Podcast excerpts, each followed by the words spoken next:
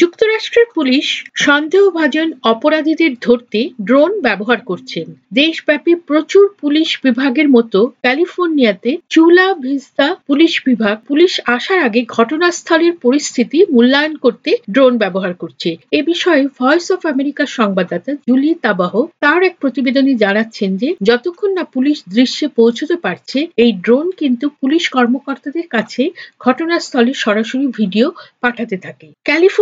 Chula Vista Police Bibhage Pradhan Roxana Kennedy Bolin. This individual was uh, someone that probably could have created tremendous challenges for our community. এই ব্যক্তিটি এমন একজন ছিলেন যিনি সম্ভবত আমাদের সম্প্রদায়ের জন্য প্রচুর সমস্যার সৃষ্টি করতে পারেন। আমরা বুঝতে পেরেছিলাম যে গাড়িটি আসলে চুরি করা হয়েছে এবং আমরা দেখলাম যে সে একটি বেড়ার ওপর দিয়ে ঝাঁপিয়ে পড়ে একটি ডাম্পস্টারে অর্থাৎ ময়লার বাক্সে গিয়ে সেখানে কিছু ফেলে দিল।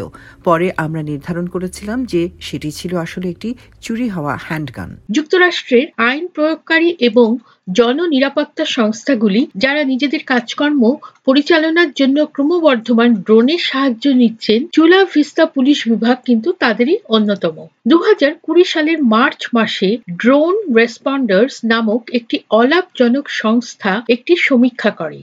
সেই সমীক্ষা অনুযায়ী জানা গেছে যে প্রায় চার হাজারের মতো জননিরাপত্তা সুরক্ষা সংস্থাগুলির ড্রোন প্রোগ্রামটি রয়েছে। এর মধ্যে চল্লিশ শতাংশেরও বেশি হলো গিয়ে আইন প্রয়োগকারী সংস্থা।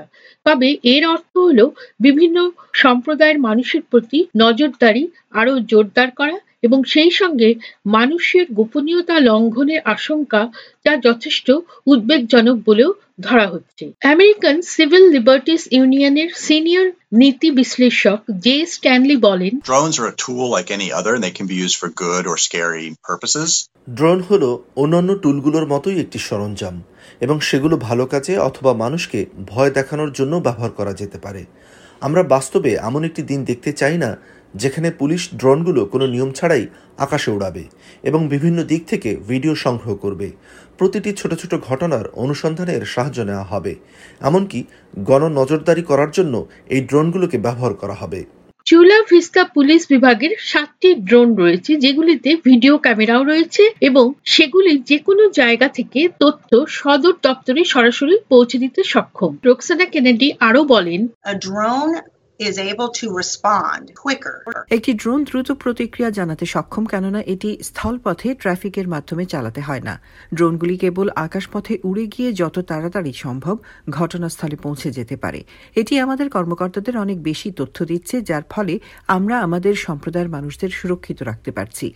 এছাড়াও যেসব ঘটনাগুলির মুখোমুখি আমাদের পুলিশ অফিসারদের হতে হয়, সেগুলো থেকে তারা যাতে নিজেদেরকেও আরও নিরাপদ ও সুরক্ষিত রাখতে পারে, তারও ব্যবস্থা করা যায়। দু হাজার আঠেরো সাল থেকে প্রথম প্রতিক্রিয়াকারী হিসেবে ড্রোন প্রোগ্রামটি কিন্তু চার হাজারেরও বেশি পুলিশের কাছে আসা ফোন কলগুলির পরিষেবায় সাড়া দিয়েছে এবং ছশোরও বেশি অপরাধীদের কিন্তু গ্রেপ্তারে সহায়তা করেছে। আমেরিকান সিভিল লিবার্টিস ইউনিয়নের সিনিয়র নীতি বিশ্লেষক জে স্ট্যানলির মতে, পুলিশ বিভাগগুলির উচিত তাদের ড্রোন সম্পর্কে ব্যবহারের সমস্ত তথ্য শেয়ার করা। জে স্ট্যানলি আরও বলেন, We've been pushing local laws that require police departments to get the permission of the city council or other elected body. আমরা চেষ্টা করছি যাতে নতুন নজরদারি প্রযুক্তি স্থাপনের আগে পুলিশ বিভাগগুলোকে সিটি কাউন্সিল অথবা অন্যান্য নির্বাচনী সংস্থার অনুমতি নেওয়ার দরকার হয় এবং এটির জন্য একটি আইন প্রণয়ন করার উপরে আমরা জোর দিচ্ছি। পুলিশ প্রধান রোকসানা কেনেডি এই নীতিগুলির সাথে একমত এবং তিনি বলেন যে চুলা ভিস্তা ড্রোন শুধুমাত্র সক্রিয় পুলিশ কলগুলিতে নজরদারি করার জন্য ব্যবহার করা হয়। তিনি বলেন আমাদের ড্রোন রেডিও কলগুলিতে সাড়া দেয়। এছাড়াও এই বিভাগের ওয়েব পেজে যে কোনো ঘটনা ঘটে যাওয়ার চব্বিশ ঘণ্টার মধ্যে ড্রোন যে সমস্ত জায়গায় পাঠানো হয়েছে, সেখানে কেন ড্রোন পাঠানো হয়েছিল, তার প্রতিক্রিয়া সহ সমস্ত রিপোর্ট দেওয়া হয়। তিনি আরও বিশ্বাস করেন যে আইন প্রয়োগের জন্য ড্রোনের ব্যবহারের বিপ্লবের সবে এটি শুরু এবং পুলিশ বিভাগের কাজকর্মে প্রযুক্তির ব্যবহার আরও বাড়বে বলেই তিনি আশা করছেন।